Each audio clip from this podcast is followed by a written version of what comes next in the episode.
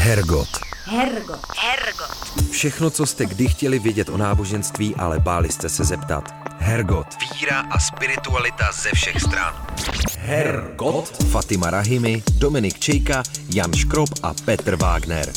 Hergot na rádiu Wave. Hezký nedělní podvečer je 18 hodin, tradiční čas pro tradiční Hergot. Od mikrofonu vás tentokrát zdravíme ve složení Petr Wagner a Dominik Čejka. Přátelé, minulý díl našeho pořadu se zabýval docela temným tématem, řekl bych. Bavili jsme se o současných aktivitách takzvaného islámského státu. No snad náš dnešní díl trošku odlehčíme. Tentokrát se totiž budeme bavit s etnologem, spisovatelem a muzejníkem Janem Pohunkem a taky nebudeme ho zvát k nám do studia, ale vlastně jsme se nechali poznat do budovy, kde jsme ještě nikdy nebyli, což teda ceníme.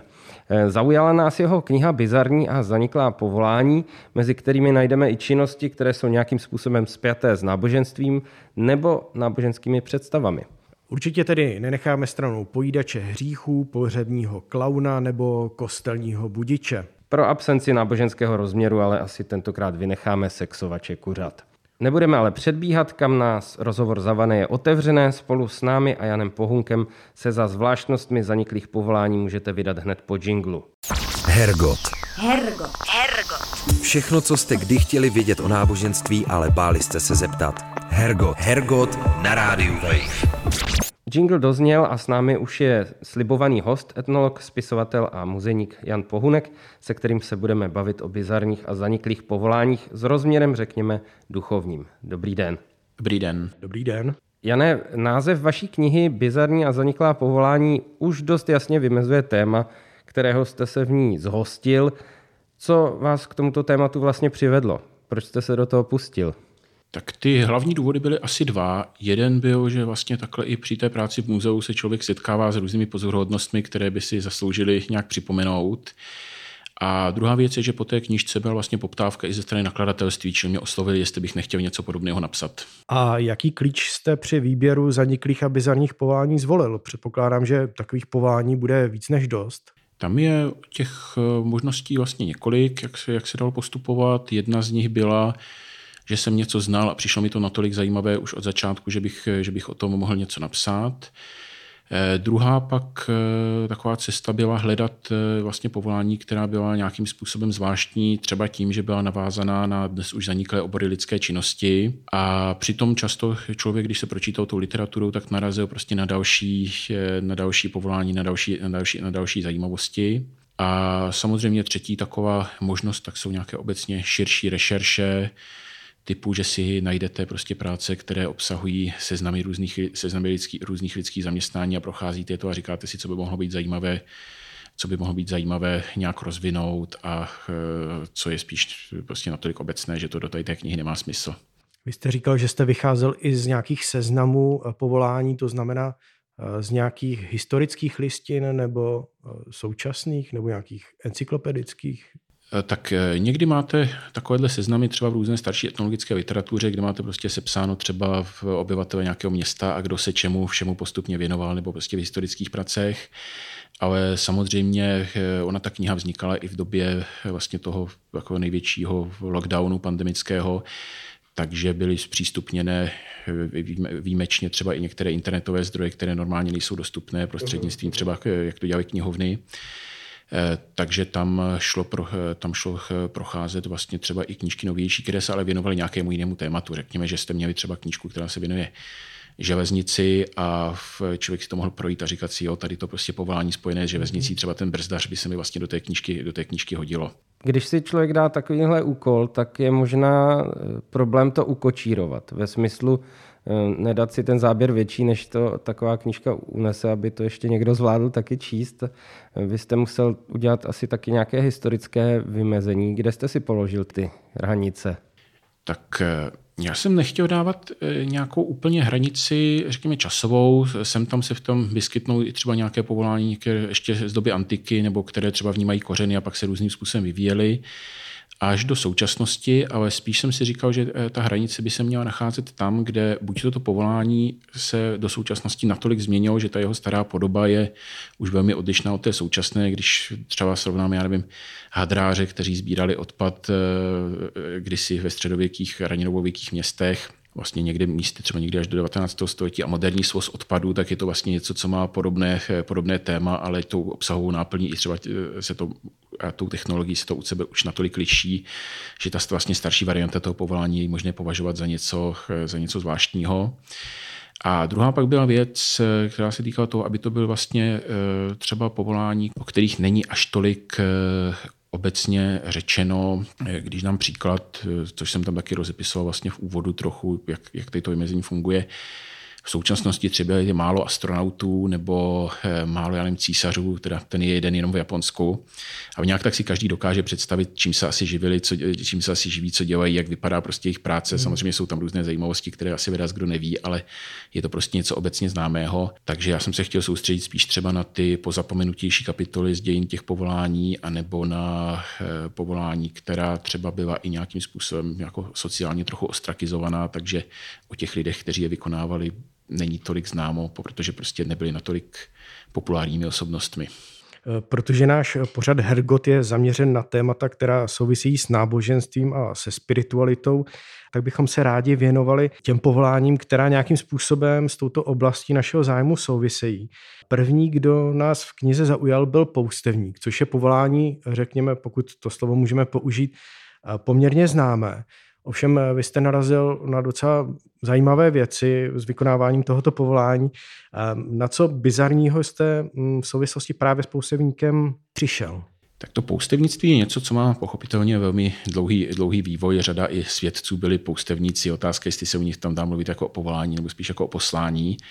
Mhm. Ale právě, eh, právě eh, vlastně v Později, třeba eh, vlastně v průběhu novověku, tak eh, se skutečně eh, to poustevnictví mohlo stát spíš povoláním, nebo ke kterým sice přistupovali ti lidé i s nějakým duchovním rozměrem, ale fakticky po něm existovala poptávka, existovala nějaká, existovala nějaká nabídka a to v případech, kdy vlastně šlechta si chtěla vyslovně zřizovat na svém panství poustevny, které měly eh, kromě toho duchovního významu význam i jako takový reprezentativní, někdy prostě ovlivněný tím romantickým, romantickým pojetím světa, někdy prostě, prostě byla to ve své době taková móda mít, mít někde na svém panství nebo třeba i vlastně v zahradě poustevnu s poustevníkem.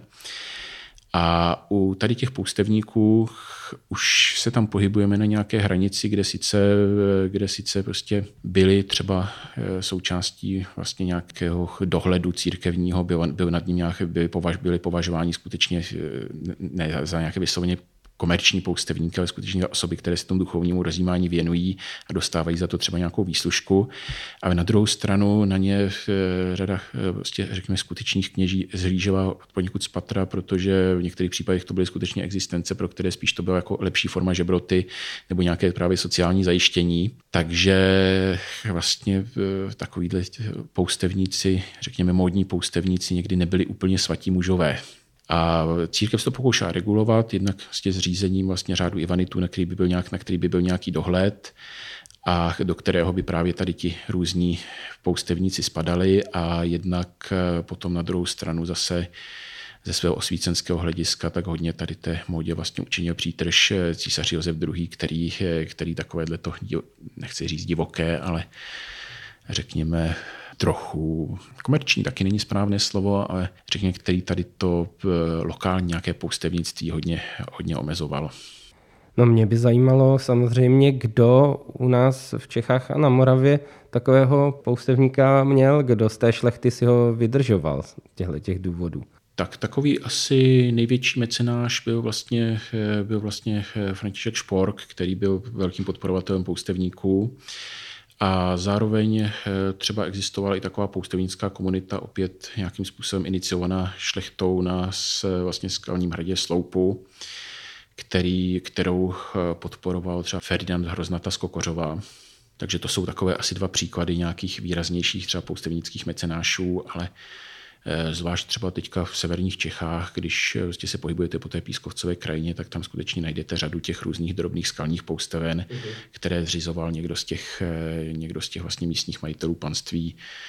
A ne vždycky je úplně dohledatelné, kdo a kdy to přesně bylo snadno. A víme něco o vztahu šlechty k těmto poustevníkům?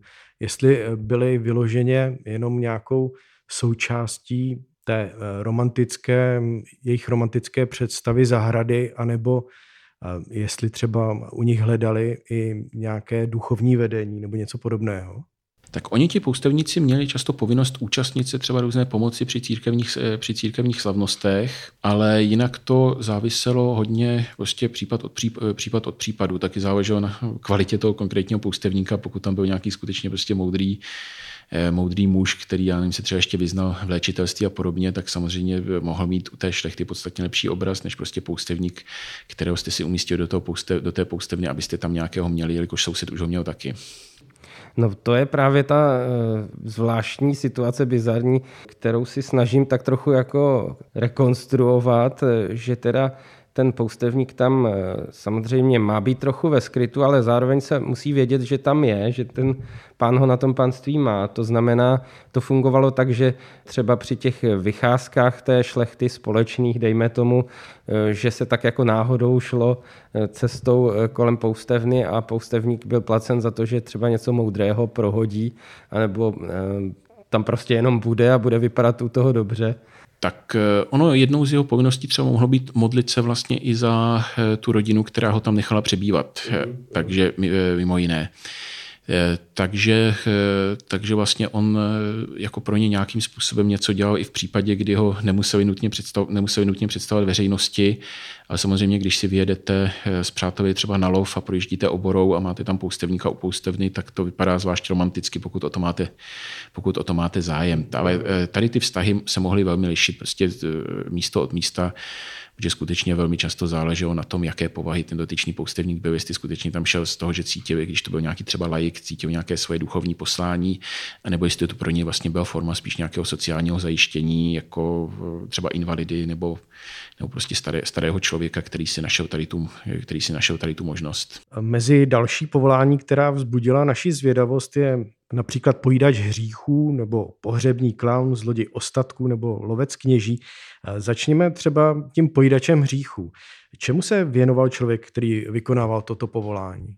To pojídání hříchů byla taková výrazná tradice na eh, britských ostrovech, v podstatě v protestantském, protestantském prostředí. Částečně se o tam teď pak přelívala třeba na východní pobřeží Spojených států. A pojídač hříchů vlastně byl eh, chudák, byl to člověk, který, eh, který navštěvoval vlastně domácnosti, kdy někdo zemřel a za nějaký drobný poplatek a třeba misku, misku polévky a chleba, tak sliboval, že na sebe jakoby vezme hříchy toho zemřelého člověka. Takže dalo by se říct, že to nebyla to úplně žebrota, ale bylo to prostě forma takového nějakého povolání pro, skutečně pro ty sociálně nejslabší, kterým už to asi bylo víceméně jedno a netrpě, buď to prostě nevěřili tomu, že to skutečně tak funguje, nebo jim bylo jedno, že třeba by na sebe vzali něčí hříchy a trpěli pak v pekle za něj.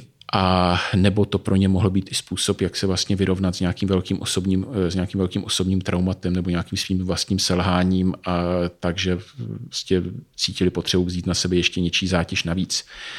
Takže samozřejmě zase tady církevní autority neměly tady to chování příliš v oblibě, protože prostě nesedělo eh, s těmi, řekněme, církevními dogmaty, protože eh, samozřejmě ani, eh, ani u třeba různých protestantských menších církví neexistovalo něco, jako že jeden člověk může na sebe vzít jenom tak hříchy druhého. Ale na druhou stranu právě, že protože ty kněží vlastně příliš nevěřili na to, že by něco takového mohlo fungovat, tak je nepostihovali jako nějaké třeba kacíře nebo podobné věci. Bude to spíš jako lidovou pověru, která nad kterou se nějakým způsobem jako dá ohrnout nos, ale která není něco, co by skutečně ty lidi ohrožovalo, ohrožovalo na duši snad leda, že by to bral jako podvod.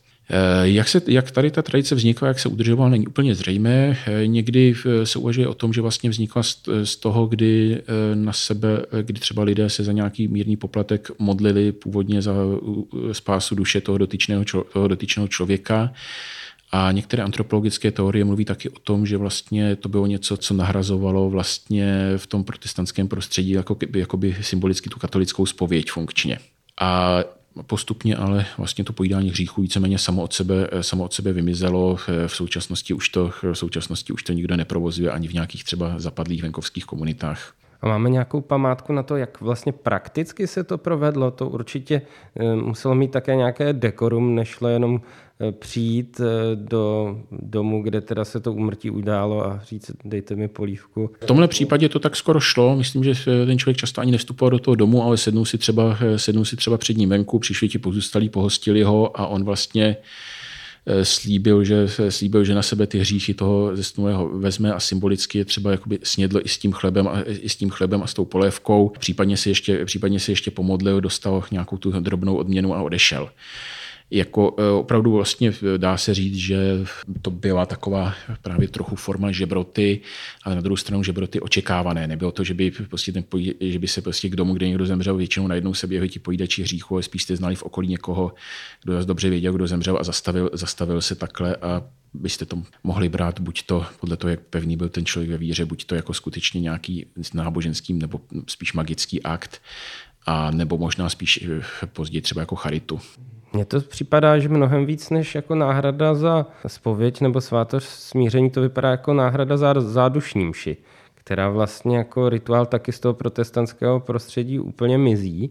A tady někdo jakoby like na sebe bere ten úkol, který se najednou uvolnil. Je to možné, že to pochází právě z toho, že vzniklo nějaké, jakoby, řekněme, svátostné vákuum.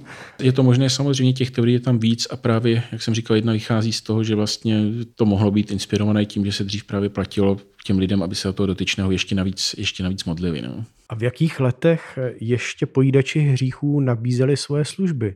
Vlastně šlo o záležitost hlavně 18. století a v 19. století už to postupně tady ta tradice mizela.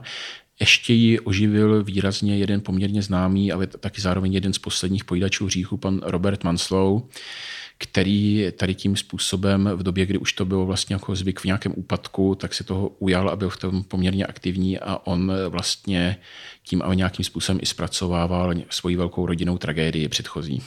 Hergot. Hergot. Hergot. Fatima Rahimi, Dominik Čejka, Jan Škrob a Petr Wagner. Hergot na rádiu Wave. Já bych se teď možná na chvilku zastavil u toho povolání, které z toho výčtu, které řekl Dominik před chvílí, je takové asi nejméně poctivé. A to je zloděj ostatků. Celá ta oblast toho vlastně obchodu s ostatky, taky výroby falešných ostatků a různého eh, typu kšeftování s těmihle těmi věcmi, to je strašně zajímavá oblast a vlastně celý středověk je tím tak trošku jako naplněný. Jak přesně literatura definuje na tuhle tu nekalou živnost a jaké byly třeba za to postihy, protože tady se už bavíme o něčem, co teda určitě překračuje nějaký církevně právní rámec. E, právě, že v mnoha případech nikoli. V mnoha případech to byla naopak prestižní záležitost. Záleželo, kde se kradla a pro koho teda. Záleželo, kde a pro koho, protože třeba e, italská města, e, italská města, která mezi sebou soupeřila, typicky třeba, nevím, Bary s Janovem, Benátkami a dalšími podobnými, tak usilovali o to získat, usilovali o to získat vlastně ostatky, ostatky svých oblíbených svědců, skutečně vysílali třeba výpravy svých jako nejlepších mužů, kteří, kteří, kteří vyráželi třeba do Malé, do Malé Asie a tam se pokusili ukrást ty konkrétní ostatky a dovést je do, své, do svého rodného města, aby tím přispěli k jeho větší slávě. A skutečně doma byli spíš prostě vítaní jako hrdinové, kteří vlastně navíc jakoby zachránili i ty ostatky z toho, z toho místa, kde jim hrozilo prostě nějaké že Malá Asie v tu dobu už byla, už byla vesměs pod, eh, vlastně eh, pod jakoby islámskou nadvládou, ale zároveň tam žili křesťanské komunity, takže on se často stalo, že oni tam přijeli, oznámili těm místním, že jdou jejich odstatky zachránit, eh, zachránit před zlým Turkem, vzali je z toho křesťanského kostela, který tam zlý Turek toleroval a odvezli je sebou někam, odvezli je sebou někam do Itálie rychle, než se vstihl seběhnout dostatek lidí. A e, tam pak byli vítaní. Druhá věc byla, že se předpokládalo, že vlastně ten světec, nebo se tím tak omlouvalo, že ten světec chce být přenesen, že kdyby nechtěl, ty, e, že třeba kdyby nechtěl, aby ty jeho ostatky se dostaly nějaké nové bezpečnější místa, aby tomu zabránil. Prostě lodi by nevypluli, potkal by je neštěstí a podobně. A třetí taková věc je, že vlastně v některých případech, když ten třeba ten světec byl méně známý nebo nějaký pochybný, že o něm neexistovaly nějaké skutečné církevní záznamy, měl nějakou místní tradici, tak ten příběh o té úspěšné krádeži těch ostatků mohl vlastně trochu nahradit tu světskou legendu. Takže si říkal, já nevím, že třeba nějaká konkrétní světice byla z britských ostrovů, takže o které jsou pochybnosti, jestli to původně třeba nebo nějaké pohanské božstvo nebo někdo nějaké zkreslení názvů takže vlastně měla nějakou obecnou legendu, ale vlastně ten příběh o tom, jakými dramatickými způsoby se dostala do toho nového svého působiště třeba e, vlastně na evropském kontinentě, tak už mohla být vlastně mnohem zajímavější a častě tradovaný příběh ještě z několika zázraky po cestě, než vlastně ten příběh o tom jejím původu, který byl velmi volný a neznámý. E, třetí věc je, že s ostatky se taky obchodovalo, ale většinou právě se mohlo stát, že vlastně ten obchod byl naopak potom jako vykládaný jako krádež záměrně. Protože když třeba vlastně místní církevní představitelé prodali ty ostatky někomu, někomu dalšímu, tak by z toho mohli mít problémy s místním obyvatelstvem a mohli by z toho, mohli, bylo považovalo se to za nějaké kupčení prostě s tím a které by se nemělo podporovat, když to, když prostě přijeli zloději a ukradli, tak co se dá dělat, světec tomu nezabránil a že, že ten místní třeba biskup zbohatnul o něco, to už byla jiná věc. Na to jsem se právě chtěl zeptat, jestli se to dělo, eh, tyto v uvozovkách převozy s požehnáním církve, nebo jestli to byly akce těch měst, o kterých jste mluvil. V mnoha případech to bylo s požehnáním církve nebo aspoň s požehnáním třeba nějakého konkrétního církevního hodnostáře. V raném středověku bylo třeba docela časté, že se vlastně vykrádaly římské katakomby a existovaly vlastně, existovaly vlastně skupiny lidí, kteří dohledávali potenciální raně křesťanské světce, kteří by tam měli, někdy měli být pohřebení. Otázka samozřejmě je, jakou míru důvěryhodnosti tomu lze přikládat. A jejich zákazníky právě byli naopak často třeba i relativně vysoce postavení církevní hodnostáři za, za, za alpských zemí, kteří potřebovali do svého kostela nějaké významné eh, ostatky, ale prostě neměli žádné domácí a ty ital, italští raně křesťanští světí byli byli v tady tom ohledu zajímavější, takže existovali skutečně obchodníci, kteří měli prostě svou síť kontaktů a doda, dodávali takhle a zase oni to interpretovali tím, že je přece lepší, když ten světec má ten svůj kostel, kde je řádně uctíván, než když prostě je někde v Římě zakopaný někde pod zemí a nikdo o něm neví. Mně to nedá, já si musím vrátit právě k černé odbočce eh, celého tohohle biznisu a sice k té výrobě falešných ostatků. Jak eh, to vstupuje do té celé problematiky? Máme o tom taky eh, nějaké zprávy? Tak my o tom máme nějaké samozřejmě doklady už třeba z hlediska počtu jednotlivých ostatků, protože někteří svědci mají mnohem víc třeba rukou, nohou a podobných, podobných vlastně tělesných částí, než kolik by fyzicky mohlo existovat. Ale to je vlastně způsob, jakým my se na to díváme, jakým my se na to díváme v současnosti. Jestli říkáme, Ježíš Maria pro Boha, oni přece tady měli prostě světce ze 40 prsty, to jim nemohlo dojít, že je tam něco špatně. Ale proto eh, vlastně, když se na to podíváte tou středověkou optikou, tak tam to vychází prostě jinak. Tam eh, ten ostatek skutečně má nějakou, eh, má nějakou svoji hodnotu, hodnotu sám o sobě která je vlastně předmětem, která je vlastně předmětem víry a vy zaprvé můžete se domnívat, že zrovna ten váš je ten správný, a za druhé vlastně vám to zprostředkovává nějakou cestu k Bohu, u které, eh, u které vlastně, zvlášť když třeba v souvislosti s těmi ostatky docházelo k nějakým zázrakům a podobně, tak eh, není tolik podstatné, že tamhle prostě v sousední zemi mají dalších deset částí toho stejného člověka, které navzájem měly jsou kompatibilní. A mělo to vlastně význam pro tu vaši komunitu a pro ten váš obecný duchovní, duchovní, duchovní život na místě. Takže my to nemůžeme dneska brát takhle z nějakého racionálního pohledu, že každý prostě člověk by si tenkrát spočítal, eh, tady to spočítal a řekl si, že to nesmysl. Samozřejmě ta praxe měla svoje dobové kritiky, ale většinou byly z řad prostě spíš vzdělanějších kněží, kteří kritizovali různé třeba nešvary v rámci, v rámci církve obecně ale eh, pro nějaké takové to, řekněme, soukromé, soukromé duchovno nebo vlastní prožívání té skutečnosti, tak to nemělo takový, tak to nemělo takový význam. Další na našem seznamu je pohřební klaun. Ten asi musel do jisté míry být konkurencí plačky. V jakém historickém kontextu se zrodilo toto povolání a co obnášelo? Tak eh, pohřební klauny právě máme třeba i v současnosti. Je to vlastně věc, která se, eh, je to vlastně věc, která se právě rozvíjí spíš eh, právě v 20. století. A jde o to, že současné pohřby, zvlášť když prostě jsou vysloveně občanské, tak nenabízejí moc tolik nějakou možnost, řekněme, nějaké katarze a podobných věcí, samozřejmě jak pro koho, ale často, často má z toho člověk trochu pocit, že je to prostě takový, takový trošku jako na, na běžícím pásu, přijde to krematory a tam už čeká další, další pohřeb na řadě a podobně. A pohřební klauni, nebo oni někdy eh, ty společnosti, co to dneska dělají, tak nechtějí být označovány čistě jenom za klauny, ale prostě třeba za různé pohřební průvodce a podobně.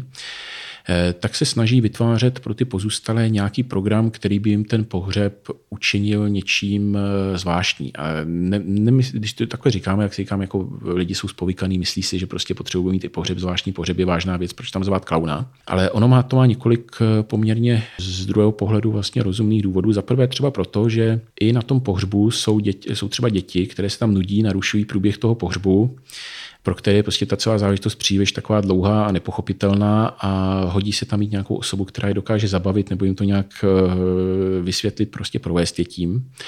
Eh, druhá věc je, že někteří neboštíci samozřejmě za života třeba ještě se vyjádří v tom duchu, že nechtějí, aby jejich pohřeb byl prostě vysloveně smutná událost, takže se třeba spojí s nějakou, s nějakou vlastně smuteční hostinou, ale je zároveň oslavou, takže vám tam může hrát nějaká hudba, prostě můžou tam být i nějaké třeba trošku zábavnější vzpomínkové, eh, vzpomínkové akce nebo i třeba hry připomínající toho neboštíka. A právě ty agentury, které tohle to zajišťují, tak dokážou, dokážou tady ty věci zařídit. A třetí věc je, že to ozvláštění skutečně ne, nemusí být eh, nějaká, eh, nějaká, nějaká prostě něco, něco extrémního. Můžete, můžete tam mít prostě člověka, který zároveň kromě toho, že, eh, kromě toho, že prostě nějakým způsobem to uvádí, reprezent, reprezentuje, tak třeba i pomáhá s tou, pomáhá s tou organizací, zajišťuje prostě, aby všechno běželo dobře, zvlášť když je tam spousta lidí, kteří jsou zrovna v nějakém prostě stavu pohnutí a nechce, nechce, si, nechce si nic organizovat a říct, že babička si sedne tamhle pod deštník a Eh, prostě děti, děti, děti budou tamhle, pak se všichni přesuneme tam. Takže ty agentury, které tady ten program u těch pohřbů zajišťují, tak vlastně se jim říkávalo, vznikalo to jako nějakcí pohřební, řekněme, klauni, ale ten jejich obor činnosti je vlastně širší, je vlastně širší a záleží skutečně na tom, co si ten zákazník přeje. Pochopitelně v některých případech si zákazníci přáli i třeba věci jako klauna, který bude prdět a spadne přitom do hrobu a podobně, ale to záleží už na, to záleží už na prostě z potřebách každého na tom, jak se vyjádří, třeba jak by měl ten jeho pohřeb vypadat. Chápu, že když se pohřbívá někdo třeba z Monty Pythonu, že to nemůže proběhnout normálně, takže předpokládám, že se to nějak takhle podobně asi dělo. Další téma nebo další povolání vypadá mnohem závažnic, anebo tak jako přímo konfliktně. Eh, mě osobně evokuje nějaký konflikt mezi katolicismem a protestantismem lovec kněží. Byl to zaměstnanec inkvizice, který šel po konkrétních nehodných farářích, kteří se nějak, nějakým způsobem odrodili, anebo to bylo skutečně... Ne, to byl spíš vlastně státní zaměstnanec, respektive někdo jako, dal by se tomu říct, jako varianta nějakého nájemného lovce lidí. A působili Eh, vlastně na eh, britských ostrovech, zejména potom v Irsku, v době, kdy anglikánská protesta, vlastně protestantská církev hodně postupovala tvrdě proti katolickým kněžím, které považovala pokud, se, pokud nepřísahli věrnost královně, což ale zase představovalo pro, pro ně jiný problém, protože museli tím pádem jakoby odříct věrnost papeži, což pro katolíky nebylo, což pro katolíky nebylo možné, tak oni vlastně brali jako řekněme nějaké No dneska, dneska v nějakém Rusku by se tomu řeklo třeba jak právě jako zahraniční agent nebo něco, něco takového. Takže, eh, takže skutečně oni byli ohroženi na životě, měli třeba, nějaký, něko, měli třeba nějakou vyhrazenou dobu, do které musí, se musí přihlásit eh, k té věrnosti královně a pokud tak neučinili, tak eh, mohli klidně propadnout hrdlem a eh, na, jej, na jejich dodání vlastně na zatčení takových kněží, kteří působili právě na černo nějak v skrytu, nějaké vlastně podzemní, podzemní církvy, tak byly vypsány odměny. A samozřejmě se naši lidé, kteří si z toho schromažďování těch odměn udělali dobrou, udělali dobrou živnost, ale eh, často šlo třeba i o nějaké původně kriminálníky, lidi prostě s nějakou poskvrněnou minulostí, kteří si tady tím způsobem chtěli přivydělat, neměli nějaké velké morální zábrany a zároveň si tím vlastně získali relativně dobrý, dobrý prostě náhled na tu svou činnost u státu. Je přece lepší, když lovíte někde kněží, než kdybyste přepadali vozy u silnice. Takže někdy byli docela lstiví, právě v tom Irsku třeba se stávalo, že vlastně vyhlásil dotyčný, že umírá a ve chvíli, že požaduje, že potřebuje katolického, katolického kněze, aby se vyspovídal, udělal poslední pomazání a podobně. A samozřejmě ve chvíli, kdy tam ten kněz přišel, tak, eh, tak byl prostě jad a buď to, buď to třeba v nějaké potyčce rovnou zabit, nebo, nebo spíš právě odvlečen k nějakému vykonavateli té světské spravedlnosti, kde obvykle skončil špatně jenom o něco, taky špatně jenom o něco později. Takže vlastně tady ti lidé, když třeba ale působili právě na tom irském venkově, který byl většinově katolický, tak eh, měli eh, jednak tu činnost samozřejmě mnohem složitější a jednak se netěšili vůbec nějaké zásadní oblibě v okolí. Takže eh, třeba když dorazili na místo, kde probíhala nějaká tajná mše, tak ti venkovaní už byli zvyklí, jak co nejrychleji dostat kněze do bezpečí a jak, jak pak tvrdit, že vůbec nevěděli, kdo to byl on mohl třeba eh, kázat tak, že měl nějakým způsobem zakrytý, zakrytý obličej nebo, nebo, na ně pořádně, nebo na ně pořádně vidět. Oni pak říkali, no my nevíme, kdo to je, protože prostě jsme tam přišli úplně náhodou, jsme šli kolem. A zároveň samozřejmě eh, v případě, kdy to bylo dost daleko a v těch venkovanů bylo dost, tak hrozila tomu lovci kněží samozřejmě fyzická insultace, případně smrt, takže bylo to, byla, to poměrně, byla to poměrně drsná záležitost a v irské bažiny jsou kdy hluboké a několik jich tam možná ještě leží. Vzpomínám si, že nedávno byla zpráva o nálezu právě z jednoho kostela, kde byly tajná dvířka právě pro unikovou cestu pro kněze, tak to je předpokládám z tohoto období. Je něco na tento způsob dohledatelné i v tom našem prostředí, zase opačně třeba nějaké způsoby a cesty pro únik nekatolíků před katolíky za, za dob protireformace? E, u nás vlastně třeba z dob protireformace tak se vypráví o několika místech, kde se měly nacházet tajné třeba protestantské, vlastně protestantské modlitebny někde ve skalách. Ale s tím je problém, že většinou jsou to věci, které nejsou historicky úplně doložené a e, u řady z nich existuje podezření, že vlastně ta eh, jejich tradice vznikla až v rámci nějaké lidové slovesnosti třeba v 19. století v souvislosti třeba s různými husovskými výročími a podobně. Takže jedna taková zajímavost je, že třeba máme, eh, že třeba máme že eh, v severní Čechách skalní prostory, asi dvoje, kterým se říká psí kostely neboli Hunskirche. A podle některých variantů výkladu to vlastně původně znamenalo Huskirche, jakože se tam scházeli vlastně Husovi, příver, Husovi přívrženci v, v tom podzemí, ale často je to pověst. My nevíme, jestli se skutečně prostě nějaké tajné modlitby nekatolíků tam probíhaly nebo, eh, tam probíhaly nebo ne. Hergot.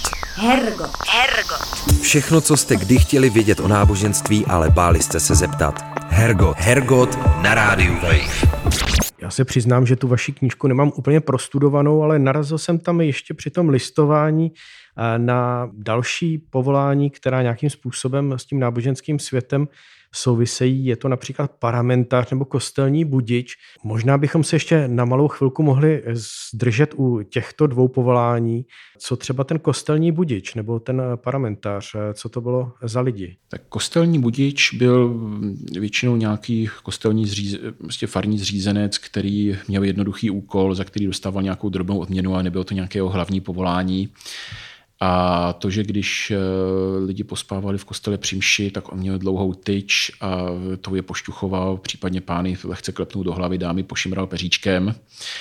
A šlo, šlo víceméně o to, aby zajistil, aby ti lidi v tom kostele nespali a zejména, aby třeba nezačali při té mši chrápat, to by bylo, to by bylo, to by bylo trapné. Je to něco, co je zase hodně, co bylo hodně rozšířené v Anglii. U nás máme doložené podobné vlastně dohlížitele, kterým se říkal baňáři nebo podkmasáci, kteří ale měli na starost hlavně třeba nezvedené výrostky. Takže, eh, ale je to věc, která je vlastně v, trochu okrajová v tom smyslu, že ani pro toho dotyčného člověka to nebylo něco, čím by se uživil. Bylo to, bylo to spíš prostě taková dnešní slovy brigáda. No a parlamentář, to je možná slovo, které bude chtít bližší vysvětlení, protože je zřejmě cizího původu. Parlamentáři byli vlastně lidé, kteří se soustředili na výrobu různých církevních bohatě vyšívaných textilí, zejména, zejména ornátů. A eh, šlo vlastně tedy o specializované, specializované řemeslníky. U nás třeba to byla rodina Neškudlů z Jabloného nad Orlicí, nebo velební z Ústí, z Ústí nad Orlicí, kteří vyšívali taky třeba pro Lichtensteiny. Takže, eh, ale oni samozřejmě měli, mohli mít zase širší záběr, prostě šlo o zručné řemeslníky, kteří dokázali vyrábět takováhle bohatě třeba zdobe, zdobená roucha, ornáty, ale třeba i různé, eh, třeba i různé další materiály, které vyžadovaly podobně, podobně pečlivou práci. A eh, jediný háček, který to možná mělo, tak bylo, že někdy se, k, že někdy se ke spevnění takových, takových textilí zevnitř používali, používali, třeba staré, používali třeba staré papíry, které vlastně tvořily nějakou takovou vnitřní, vnitřní tuší vrstvu a Občas s tím byly potíže, tuším, že z Belgie od někaď pochází stížnost na to, že místní parlamentáři nedbají toho, že se jedná skutečně o církevní ornáty a vlastně dávají, dávají do toho klidně i rouhavé spisky nějakých prostě proti, proti církevních autorů a podobně. Prostě ten papír, který byl zrovna levný a byl po ruce. Tak. To vaše pohroužení do různých obskurních typů povolání, o kterých jsme se doteď bavili, vyvolává otázku, zda ta pozorovaná věc neměnila také pozorovatele. Jak vás samotného téma posunulo? Byla to jenom zábava, vědecké zanícení, nebo to přerostlo ještě v něco dalšího? Tak zábava to samozřejmě byla, ale eh, v některých eh, případech, a teď nemluvím třeba jenom o těch řekněme, církevně, církevně nebo nábožensky orientovaných záležitostech, tak vlastně asi jedna z takových věcí, které se nad tím člověk uvědomí, je, kolik vlastně těch prací bylo něco, co by v současnosti už člověk prakticky nevykonával co prostě bylo natolik na hraně nějakého ekonomického uživení se, že, eh, že vlastně je s podívem, že ti lidé dokázali, dokázali takhle přežít. Když si vezmete, že existovali třeba lidé, kteří obcházeli po lesích a sbírali, sbírali mravenčí kukly, jakožto třeba vlastně krmivo a prosí, prosívali mraveniště, tak a ten zisk z toho opravdu byl velmi, velmi nízký. Stejně tak, jak jsme zmínili třeba ty pojídače hříchů, vlastně bylo to něco, co bylo na hranici, na hranici žebrání, takže možná v tady, tom, v tady tom smyslu my samozřejmě dneska máme eh, podobná, eh, podobná nějaká práce, kde třeba ta vynaložená námaha se vlastně ani tolik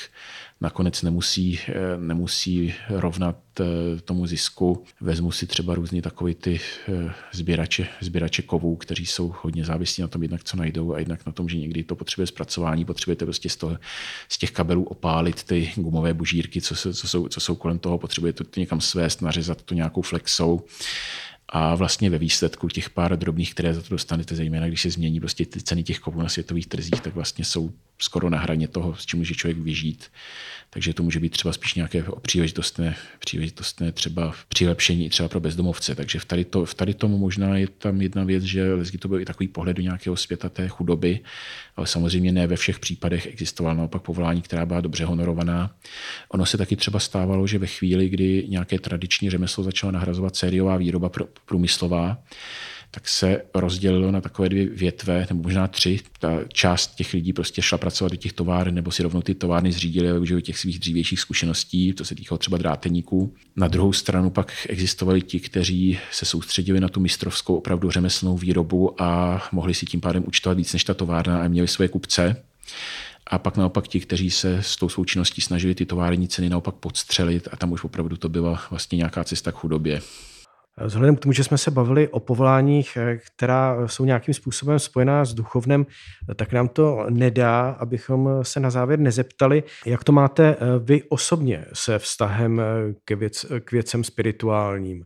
Nezdá se vám třeba právě po tom, co jste nazbíral do této knihy, že celá oblast náboženství je vlastně podivná a bizarní? Tak celá oblast náboženství samozřejmě zvláštní je, proto, už proto, že se to dotýká, dotýká že má mnoha, mnoha věcí, které souvisí s lidským životem a které mají a má, je to něco, co prostě je s lidmi od nepaměti, takže tam najdete tolik zajímavostí jako prostě v jiných podobných oblastech lidské historie, které mají taky takový ohromný rozsah. Já osobně jako jsem, jsem pokřtěný, víceméně jsem asi spíš agnostik, obecně nemám, nemám proti náboženství nějaké vyhraněné, vyhraněné názory, ale taky nejsem aktivním členem nějaké, aktivním členem nějaké církve.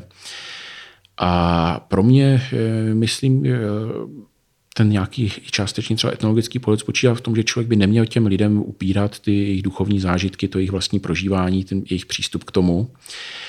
Ale zároveň, když vlastně to studujete, tak eh, jedna věc je ten samotný duchovní prožitek a ta druhá věc je to, jak se o něm mluví, jaké předměty si třeba používají k tomu, aby byl nějakým způsobem akcentován, zpřítomněn, které jsou proto, které jsou proto důležité. Jak, jaké vlastně slova využívají lidé k tomu, aby o tom hovořili, jaké si vykládají pověsti, jak se třeba proměňuje i nějaké schéma, nějaké legendy o svědcích a podobně. A tady ty věci samozřejmě mají nějaký historický vývoj. Ale můžou nám vyprávět eh, o té společnosti i víc věcí, než čistě ty, co se týkají duchovna, protože většinou, když proběhne nějaká církevní reforma, tak eh, má zároveň i nějaké politické pozadí, je to, je to součást nějakého, řekněme třeba dobového intelektuálního vývoje nebo naopak nějakého tlaku vlastně, eh, tlaku vlastně ze spoda. A to jsou věci, které se dají studovat, dá se tam hovořit o jejich příčinách, důsledcích relativně takovým prostě pragmatickým, suchým tónem ale na druhou stranu by člověk neměl opomíjet, že pro spoustu těch lidí, kteří se na těch událostech podívali, to byla skutečně záležitost, na kterým velice silně záleželo a která v jejich osobních životech byla důležitá a která, ke které se nějak vztahovaly a která pro ně mohla mít duchovní, duchovní význam. Možná na úplný konec při té mravenčí práci, jaké povolání, na které jste kápl, se vám líbilo nejvíc, nebo co vás chytilo, co jste si říkal, no tak to je opravdu něco, to tam musím dát, to jsem ještě nikdy v životě nečet. Mě v tady tom vlastně z věcí, které jsem třeba dřív moc neznal, tak mě zaujala právě ta složitá situace kolem, toho, kolem těch krádeží ostatků kdy člověk z toho má nějaké jako obecné povědomí z té základní školy, jako jo, já mohu prostě za další brojily proti obchodová, obchodování s ostatky. Ale pak se na to podíváte zblízka a zjistíte, že vlastně to není jednak zdaleka tak jednoznačné a jednak, že vlastně když se, že právě když se dneska řekne krádež, tak i v tom středověku to mohlo představovat něco úplně jiného a vlastně přínosného. Dalo se říct, to byla tam taková jako hrdinská výprava za získáním nějakého ceného, nějakého ceného předmětu nebo vlastně naopak záchrana těch ostatků, ale ono i v současnosti se někdy stává, že vlastně zloději třeba památek tvrdí, že to zachránili z toho místa, kde se o to někdo špatně staral a podobně. Tak my moc děkujeme za to, že jste nás provedl eh, světem opravdu netradičních a zvláštních povolání. Přejeme všechno dobré do vaší práce a doufáme, že se ještě někdy potkáme nad něčím podobně zajímavým. Tak jo, děkuji, těšilo mě. Děkujeme, nashledanou. Boží keci a příjemná astrální setkání. Hergot. Poslouchejte podcast pořadu Hergot kdykoliv a kdekoliv. Více na wave.cz lomeno podcasty.